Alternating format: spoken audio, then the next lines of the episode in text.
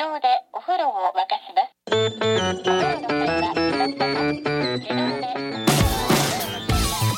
Hello, and welcome to another episode of No Such Thing as a Fish, a weekly podcast coming to you from the QI offices. My name is Dan Schreiber. I'm sitting here with Alex Bell, Andy Murray, and Anna Ptaszynski. And once again, we have gathered around the microphones with our four favorite facts from the last seven days, and in no particular order, here we go.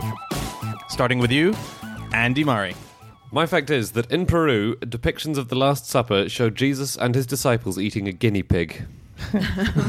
That's what they do. That's what is there. Um, this is well, there's one particular famous painting by a guy called Marcos Zapata who painted in 1755 uh, a very large painting, fresco, whatever it is, of the Last Supper, and Jesus and his disciples are all sitting around a guinea pig which has been char grilled and barbecued.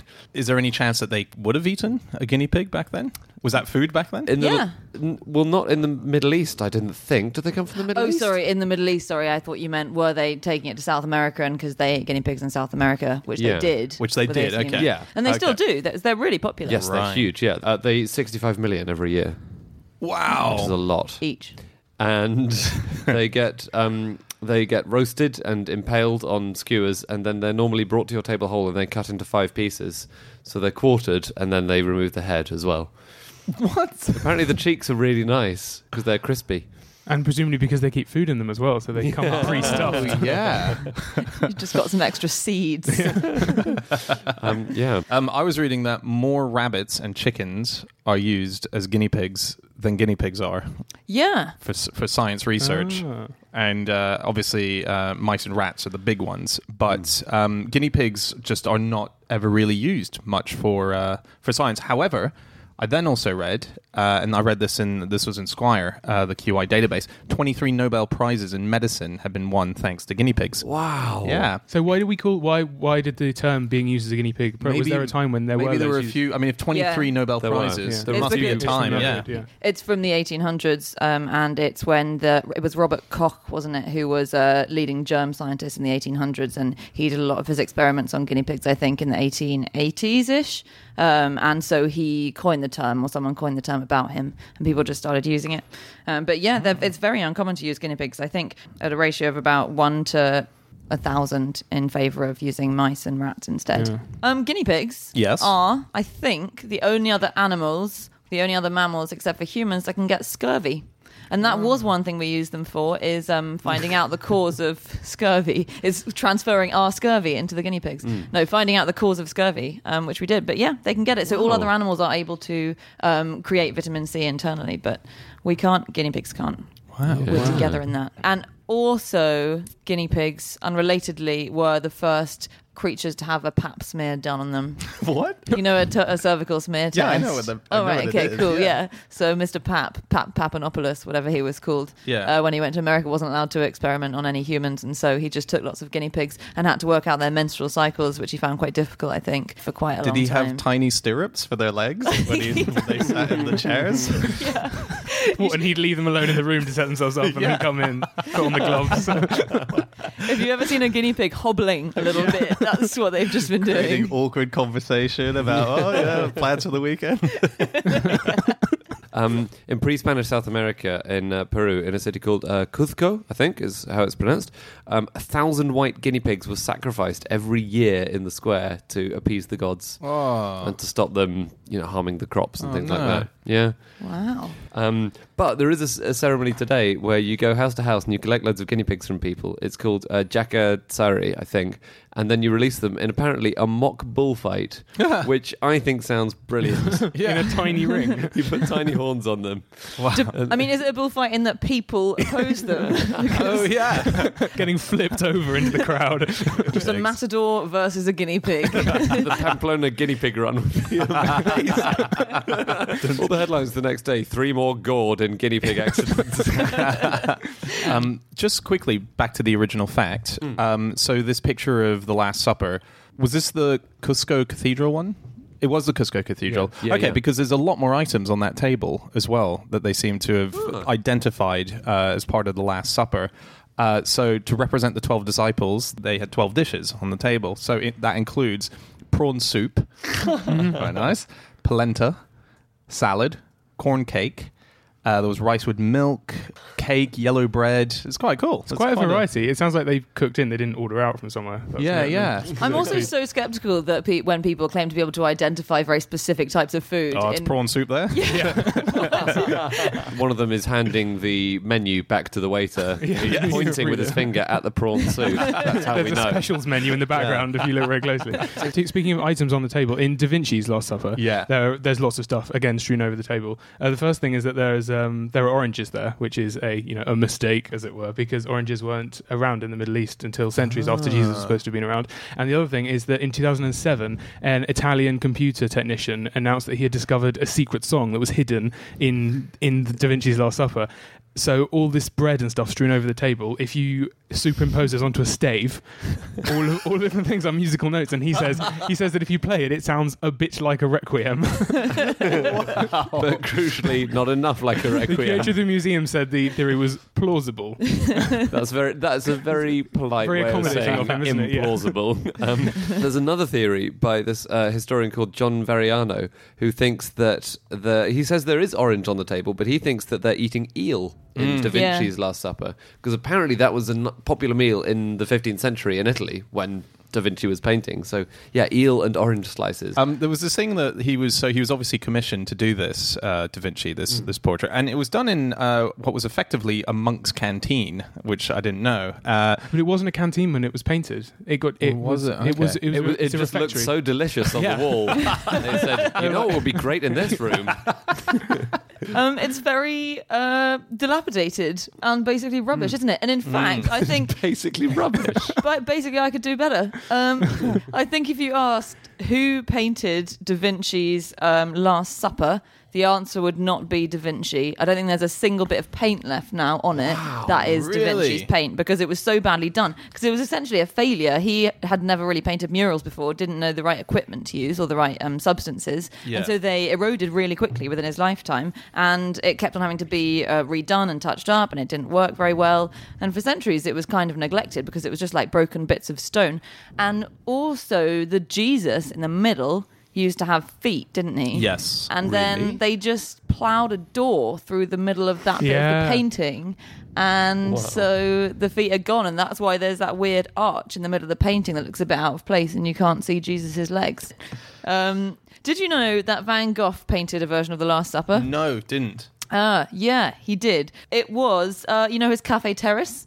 Most famous Van Gogh painting, probably one of the Ah. very most famous. Oh, yeah, yeah, It's a yeah. cafe terrace, lots of people sitting out. Um, anyway, there was this academic paper written about how Van Gogh had written a letter to his brother while he was painting that, saying, "I really need some religion in my life." And then he's drawn this picture with twelve diners, with a guy walking away, as in the Judas character, who's often shown to be walking away in the Last Supper depictions. Um, with there's, if you look at the window in the back, it's got a crossed window pane, which isn't just a crossed window pane; it's a crucifix that's hanging be- behind everyone in the picture. wow. That's the latest theories. There's, there are some other versions of the. There are so many versions of like uh, the Last Supper in pa- in painting, and yeah, my favorite is uh, Juan de Juanes, which was the uh, Spanish painter who painted his version, and it's really easy to disciple dis- um, to identify which disciple is is each person because inside the halos he's written their name suspended in the same Oh, color. that's Because if you all go in somewhere, you all hang up your halos at the door, and then if you leave, you don't want to get someone else's, which is the wrong size. Well, it's you look like an idiot but for it, the rest of the it looks like when, when you look at the tags on a Facebook photo and everyone's names come up and that's exactly what it is. That's so brilliant. he was tagging. He was tagging them. He's literally tagged them. It's the best thing ever. He's literally just written them in. It's hilarious. Okay, time for fact number two, and that is Alex. Okay, my fact is that there is a skyscraper in New York with a 400 ton weight in the top, which moves around to stop the building from falling over. That's so cool. Okay, so so this is actually one of loads of buildings. This was just the first one to have this technology in the US. It's the Citigroup Center. I mean, everyone has probably heard about how tall buildings often are built on flexible foundations. They've, they've got um, they're basically sitting on big springs, so um, it insulates them from earthquakes and it makes them sway slightly. But another problem with really tall buildings is not just earthquakes; it's that the wind might blow them over because they're so big. So there's this technology called tuned mass damping, which is basically a really heavy weight, usually several hundred tons heavy, that's installed installed in the top floors of the skyscraper, and uh, the weight is attached to pneumatic supports or cables or something. And the building has a computer system which works out which direction the wind is coming from, and it shifts a weight into that direction so that the building leans into the wind slightly, and it can reduce the amount that the building is swayed by the wind by about fifty percent or sometimes more. Wow. So I'm never going into any building which has this technology. But this is the thing: when you start looking into how these buildings stay up and technology we use, you don't want to go in any of these skyscrapers because they just don't seem. They, you just you wonder how any building stays up, even a couple of stories high, because it's just so sort of Mm. scary. Have you seen how they demolish skyscrapers in Japan? No. No. It is so cool. They start with the ground floor and they work their way up. What? Sorry? Yes. They've also mastered it levitation. Just, as in it, yeah, does it just drop down one floor and then they get to the. What do you mean? Genuinely, they do this. So what they do is they take the ground floor and they replace all the building supports with hydraulic jacks, right? So really, really enormous, you know, steel pillars to the height of the first floor, um, and they put those in place of the proper supports, and then they remove all the internal walls and supports, and then very slowly and carefully they lower the hydraulic jacks over a period of a couple of hours, and then boom. You have now a building which is one story shorter, and then you do it again, and you do it again, and you do it again, and it's a way of very slowly just so completely cool. putting That's- that- isn't it amazing? That's a bit like how cranes, big cranes, um, put themselves together and dismantle themselves. You build the top bit, and then you you it, you know it's, they're all built in segments, like bit like Lego, and um, it slides in the bottom segment and shifts itself up and Oh, slides wow. in, and and obviously you're using the actual you know the cables in the crane to move this stuff around, so it's literally building itself. I've been asking that question for years without ever thinking to Google it. I've always wanted to know how a crane gets there. yeah, it's amazing. That's awesome. Yeah. Yeah. Um, Um, I In was. fact- oh, sorry, go on. I was going to say, t- uh, talking of cranes, I was I was looking at the difference between building in different places. Um, and one of which is these uh, this law called protected view laws, and it's basically the idea that that there are lots of views from one place to another in London which you can't obstruct. Do you know the cheese grater skyscraper? It's basically it looks like a giant cheese grater because it just it just looks ha- like it has a whole huge slice chopped off Mm. it. The reason it's that shape is because there's a pub on uh, Fleet Street from which you can see St Paul's Cathedral,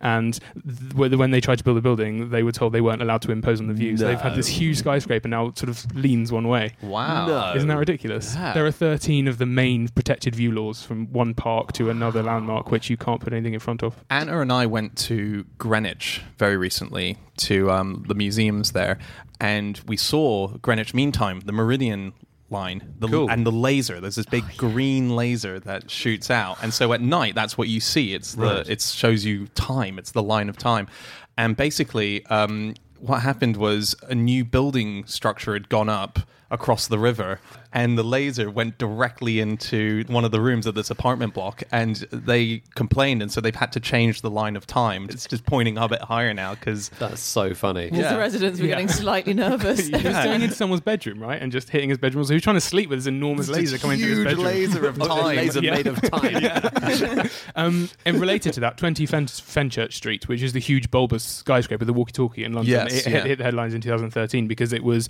it has a big curved front and it was focusing all the sun's rays and melting um, a bit of the pavement and cars on it. Yeah. I realized the architect, who's called Rafael Viñoly, he's done it before. He designed a massive hotel called the Hotel uh, Vdara in Las Vegas, which also has a massive curved front and would heat up the swimming pool and melt people's plastic cups.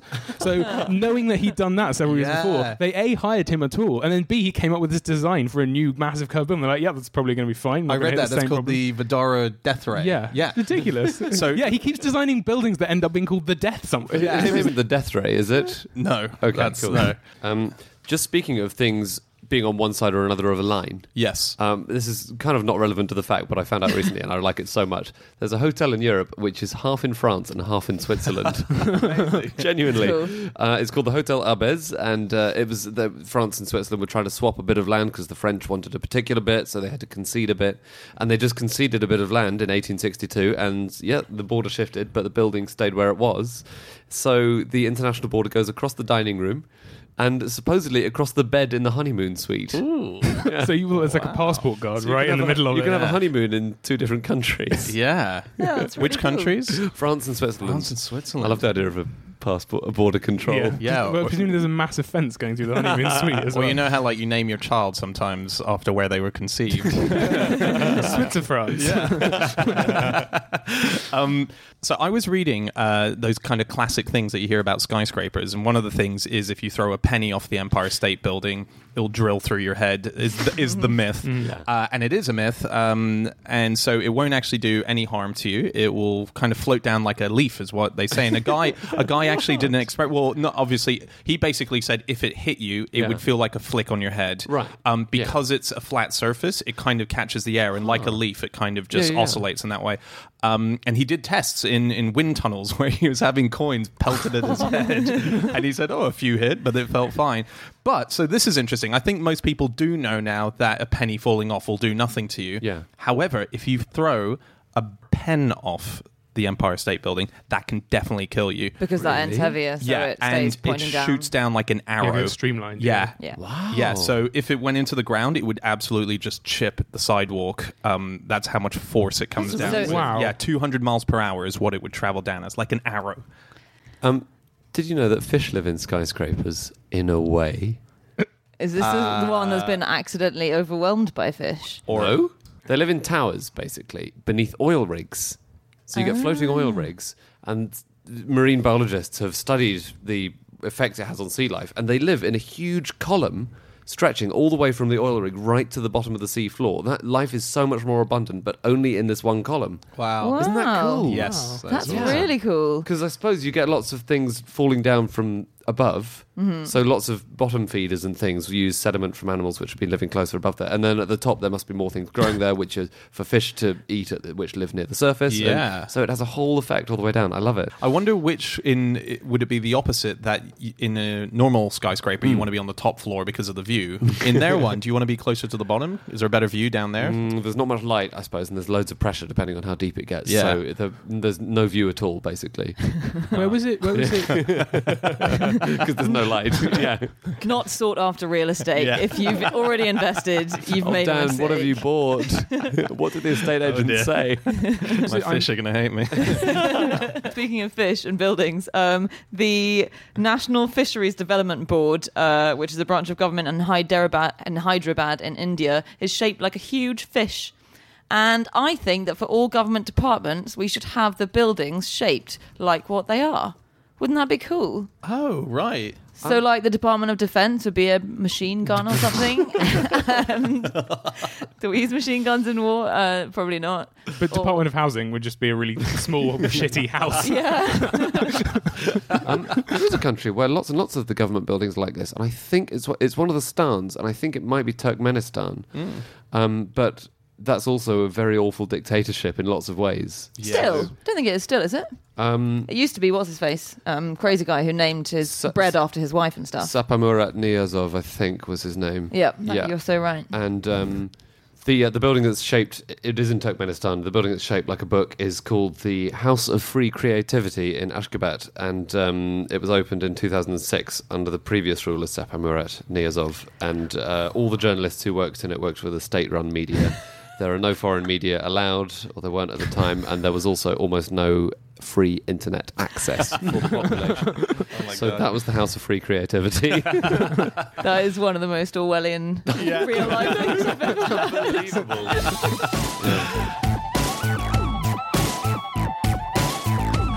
Okay, time for fact number three, and that is Ptaszynski. My fact is that one of Canada's leading crime writers lost the ability to read without losing the ability to write.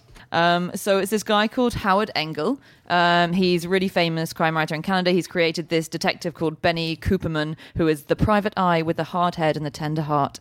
And um, he was one of the founders of Crime Writers of Canada. He's been the first person to be awarded the Grand Master Award for Crime Writing Wow. by the Crime Writers of Canada. And he, in July 2001, he woke up uh, felt fine, went down, made himself some breakfast, went to pick up the newspaper off his doorstep, looked at the newspaper, and it looked like it was written in complete gibberish. So he couldn't read any of it. He said he, it looked like it was written in Cyrillic one moment and Korean the next. Uh, he said he was remained totally calm, thought, I've probably had a stroke, went and woke his son up, said, I can't read anymore. Can you take me to hospital? Um, he went to hospital, had lots of tests. They confirmed he had a stroke. But it turned out, he realized after a while of nurses looking into what had happened, that he could still write absolutely perfectly. So, uh, what?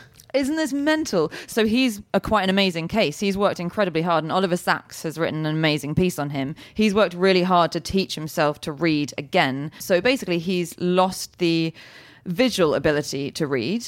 Um, but he ha- so he's turned it into a sensory ability instead. So when he's trying to read, he'll shape out the shape of letters either with his hand in the air or actually he reads with his tongue. So he makes the shapes of letters on the top of his mouth as he's reading them because he recognizes the shapes like the touch of them. Oh, wow. Because he can't recognize it like with his eyes, like the visual cortex part has died. Yeah. Um, and so he said that he bit his tongue recently, and he said that rendered him illiterate for weeks and weeks. But Wow. um, he's taught himself to read again very slowly, but he does go now back over his books and properly try and edit them as much as he can. he can he's now he's doing it fast enough that he can he can almost keep up with subtitles on a foreign film like that's how fast he can write with his tongue on top of his mouth He can read wrote half, of the them, subtitles.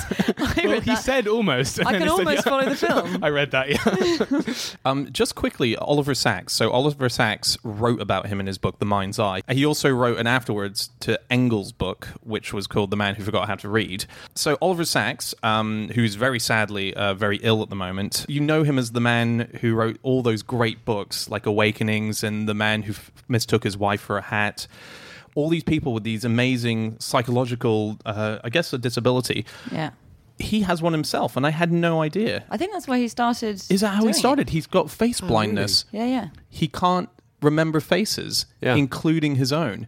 And he says that he will often be looking into a mirror, apologizing to this man who's on the in front of him, going, "Oh, I'm sorry. Uh, uh, who are you?" And you realize, "Oh no, what? That's a mirror. That's my own face." He just doesn't recognize his own face. Wait, but surely he recognizes a mirror. Yeah he That's should what- have, that's what I think. have if, if he's got like wall length mirrors then he thinks there's someone he should get smaller mirrors Don't live in a house of mirrors if you can't recognize your own face. Yeah, maybe he's maybe he's um, exaggerating. That's his almost a condition there, proverb. but- um, just one more thing on Oliver Sacks quickly before we go away from him. Um, his mother uh, was a surgeon, and she studied under Marie Curie. Really? Yeah, Wow. that's quite cool. Um, I have some other weird stroke effects oh yeah. Um, Malcolm Myatt, who's a retired lorry driver, he had a stroke. He lost the ability to feel sad. He said, I'm never depressed. Being sad wouldn't help anything anyway. I would definitely rather be happy all the time than the other way around. It's an advantage, really. But I mean, he would say that. Yeah. yeah, yeah. I was thinking it's the only it's the only time when you go to the doctor and they'll be like, "How are you feeling?" You'll be like, "Oh, can't complain," and that's actually like I literally can't. Yeah, no, complain. you don't understand.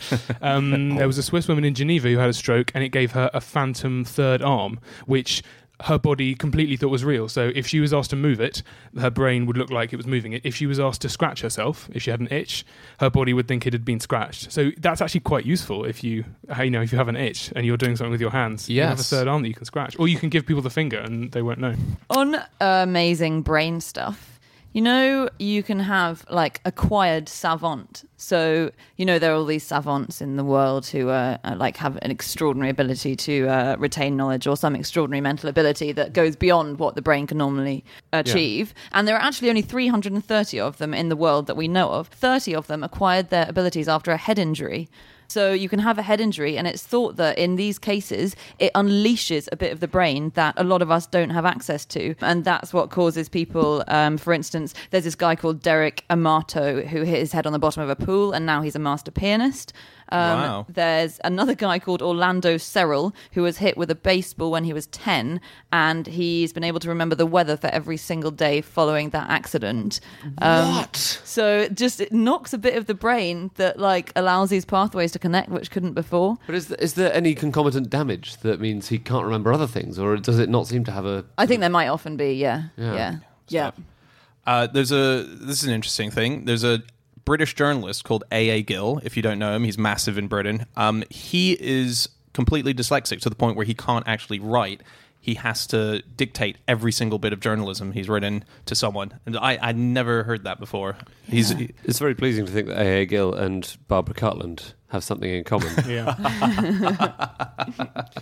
um, she did uh, sort of one sentence paragraphs, really. That was, you know, Barbara Cartland style. was it? Yeah. But I mean, Proust did that as well.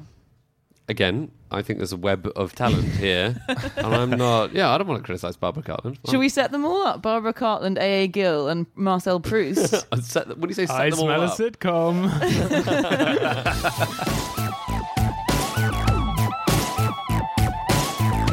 Okay, time for the final fact of the show, and that is my fact. My fact this week is that Steve Wozniak, the co founder of Apple and the inventor of the personal computer, met his wife on a dial a joke call. Now, dial a joke calls used to be massively popular. They were effectively you called up a phone line and the phone just told you a joke. So it would just it would just have a recording of amazing. Yeah, and then it got a bit more advanced. So it, initially it was just a bunch of jokes that were spoken into a tape recorder, and the tape recorder was the answering machine. So the answering machine was just playing over and over. So it would tell you a knock knock joke, and then it would tell you three men walk into a bar joke. And then it got to the point where someone physically picked up the phone and started telling you jokes. And that's so Steve Wozniak, before he got into working in uh, creating personal So computers, he, yeah, he's one of the Apple founders. he is the Yeah. co-founder of Apple with Steve Jobs. He's he's the other he's the other guy, and actually he's the guy who created the personal computer. Steve Right. Jobs was the genius who marketed it and helped uh, get it out there, but was, as he's known, is the guy who actually invented it. So he's a, he's a big name in our in our uh, modern time. Um, so speaking of people talking robotically on the Yeah. phone, things like this. Uh, recently, uh, there was a guy at the New York City Health Department, and he was suspended for 20 days for answering the phone in a robotic voice. and he d- he was he, was- he sued them over it, or they sued him possibly. But he basically during the trial he told the judge he wasn't a people person, and he was doing it to avoid banter with people because people talk very differently to a robotic service. If you can give options and answers, you just do it quite quickly and you get through it. So yeah, that's the reason he did it. It was interesting. The, the people who voice Siri. So there's a guy in the UK who voices the male the male voice, and a woman called Susan Bennett in the US. Um, and they were specifically chosen to get, to read out and record all the words for Siri because they have very monotonous voices. So they might have trouble anytime they ring someone up. They just get hung up because they assume they're PPI. One of those guys is called Jon Briggs, and um, his voice is everywhere. He's been a voice artist for Yeah. 30 years, so his voice is really everywhere by now. So once a friend of his uh, was walking past his daughter's bedroom and heard Jon Briggs' voice coming from inside. It turned out the child was playing a game with animated penguins who all had the voice of their friend Jon Briggs. At one point, Briggs himself got a phone call from himself trying to sell payment protection insurance. Can you imagine? Um, so on Steve Wozniak, so he sounds like the most annoying college student. Um, he built this little circuit. I don't even know how the technology would work at all. But he built a circuit that would jam TV signals, and then when they were in college and all watching TV with friends, then he would like trigger the circuit that he'd built in his pocket so that the TV signal would jam, and then someone would go up to try and fix it. And as they fiddled about with the aerial, then he'd stop it from jamming, so the TV would be okay. Then the person would go back and sit down. He'd put the circuit on again, so they'd go and fix it. And eventually, it got to the stage where whenever him and his friends got together and were watching TV, they'd have to have one person all the time holding the aerial because he'd convinced his friends that that was what was required. Yeah. How annoying is that? That was I. I saw Steve Wozniak talk in Edinburgh a few years ago, and I thought I'm listening to one of the greatest, happiest, most enthusiastic. He was a prankster. He did a lot of pranks, and there was I don't. There's nothing sinister about what he was doing there. He's obsessed with pranking. Didn't he? Wasn't he one of the people who developed the, one of the first universal remotes, or was Yes, that someone that- else? yeah, that is so him, That yes. sounds like he was kind of basing it off. Yeah, yeah. He, I mean, that's he. He absolutely loved pranking, and that's kind of the thing that when Steve Jobs and him were introduced to each other, that was one of the sentences that said, "You guys will love each other because you're pranksters." Because they Um, did phreaking, didn't they? they did Phone do phreaking, yes. which is basically pranking. Yeah. So just with the dialer joke thing, he was the first person to set that up in the San Francisco Bay Area. So he ran dialer joke in the place, um, and then he eventually went to the phone calls. When his wife called him, um, or his future wife rather, uh, his opening words were, "I bet I can hang up faster than you," and hung up on her straight away. That was her phone call. She called back immediately, and then they started talking. Hard to get. Playing yeah, hard to get. exactly. Playing hard to get straight away. It Um, was like the opposite of you hang up, you hang up. yeah, yeah, exactly. me hang up. No, me. Hello. So was the Apple computer just a massive prank then? The oh. battery life certainly is. Whoa! Um, speaking of Apple Computer, have you heard about the San Francisco Recycling Center that's had to put a big call out asking for the owner of an Apple computer because this elderly woman, um, so I think 70 something year old woman, um, her husband had recently died and she got a bunch of stuff out of his attic and she handed it into the recycling center to sell on. And it turned out that one of the things that she handed in was an Apple One computer, which is made by Steve Wozniak himself. Wow. Uh, there are about 200 made. I think there are about 60 left in the world. Um, it's worth $200,000 for which they've sold it. And now they owe this woman, as part of the you give things into the recycling center agreement, they owe this woman $100,000 and they don't know where she is. So Facebook and Google and loads of different com- like internet companies have put God, She's given away a computer. Maybe have you put a sign up somewhere? such a dick? They don't want to give her the money. Well, we've, We've tried, we've- emailing her. Yeah, we've written to her MySpace page. But one of the reasons all the Apple One computers are so scarce is because when Apple II came out, Steve Jobs and Steve Wozniak gave all the Apple One owners incentives to give them back. You know, they would give them money off the Apple II Oh, because really? Steve Wozniak was the customer support, and they, when anything went wrong, they wanted it back to find out what was going on wrong. so they, and then they ah, destroyed them afterwards. So Um, just on robots. Yeah. Just going back to robots very briefly. Um, did you know that Samsung has a robot shaped like a bottom? oh, And it I have seen it, It yes. repeatedly sits on phones to test them. Oh, It's the it's to test it's so and it's got a pair of jeans on. It's designed, to, it's designed to test what happens when someone sits on their phone. And you can see videos of it working, and it's just sort of moving up it will be cheaper to hire someone to do that rather than spend millions developing an artificial arse. to put on Well, phones. this is progress. It's so funny. No, I haven't seen that. That's amazing. what I've seen is um, what I thought you were talking about was someone has you know how like uh, in video games if you're playing a, a car racing game you can now obviously buy the wheel you could have years ago or you buy a gun to shoot at the screen. Mm-hmm. Right. There's a there's one which is for trainee doctors which is for giving rectal exams and it's just a pair of butt cheeks that you're meant to put your hand inside to oh, simulate and on the screen you can see the patient's room and the patient's reaction and that's yeah. really cool. you don't want that amazing. showing up on your like Amazon history, do you? it's for work, I swear. That's so Yeah, I wonder if you have to show your medical ID before they actually sell it to you. Yeah. Just to prove. Um, I was looking in, into how uh, certain people met. What I wanted to look into was the kind of tech giants and see how, because that's Steve Wozniak. That's how he met his wife. I saw. I suddenly thought Zuckerberg, Bill Gates, Steve Jobs. So Steve Jobs met his wife when she came to a talk that he was doing. And at the talk, she was trying to get in, but it was completely packed up. So she started sitting in the aisles, and then she got told she couldn't see there. She saw that there was a row of empty seats in the front row, so she thought, "Let's just go sit there." And they were obviously reserved. So she um she went, she sat down in these seats, and then in comes Steve Jobs to sit in the seat to get ready to go up on stage. So she sat right next to him, and she said that she'd won a competition to go out on a date with him, and he said, "Oh, really?" And um and they kind of just got chatting a bit more, and at the end of the evening, he was off to go to a dinner, and he thought, "Do you know what? I'd rather go to dinner with her." So he went back and found her and said, uh, "How about that competition date?" And that's how they met, and they they ended up going out. Yeah. Um, Did she ever come clean as to the whole look? The competition thing was a ruse, by the way, Steve. He immediately divorced her, and I was like, yeah, this whole thing was. um, with Bill Gates, this is how it happened. Bill Gates um, was working with his uh, with with this lady called Melinda, who became his wife, and um, he basically she was at Microsoft. He eventually built the courage up to ask her out. Uh, so he went up and he said, "Could we go out two weeks from this coming Saturday?" Not the most romantic. Of, and she said, "What?" so, so she said, um, "Like just you know." Why don't you ask me closer to the day so it seems a bit more spontaneous? Um, but then that night, late that night, he called her and said, "How about late tonight?" And she went, "Ah, no, that's no, that's too soon. just, look, just sort of say three days from now. That's nice. so yeah." So, uh, but then she did go out on the date, and they got together. Oh. Yeah, it's very nice.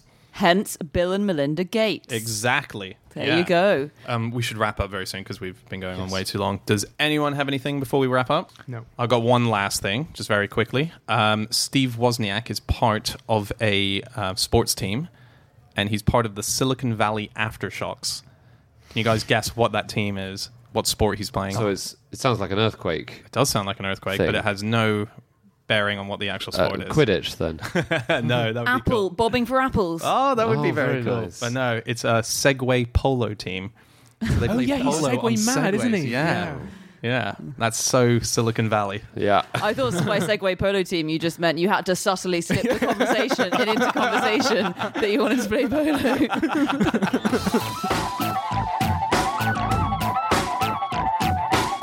Okay, that's it. That's all of our facts. Thank you so much for listening. If you want to get in contact with any of us about the things that we've said over the course of this podcast, we can all be found on Twitter. I'm on at Schreiberland, Alex, At Alex Bell underscore. Andy, At Andrew Hunter M. Anna. You can email podcast at qi.com.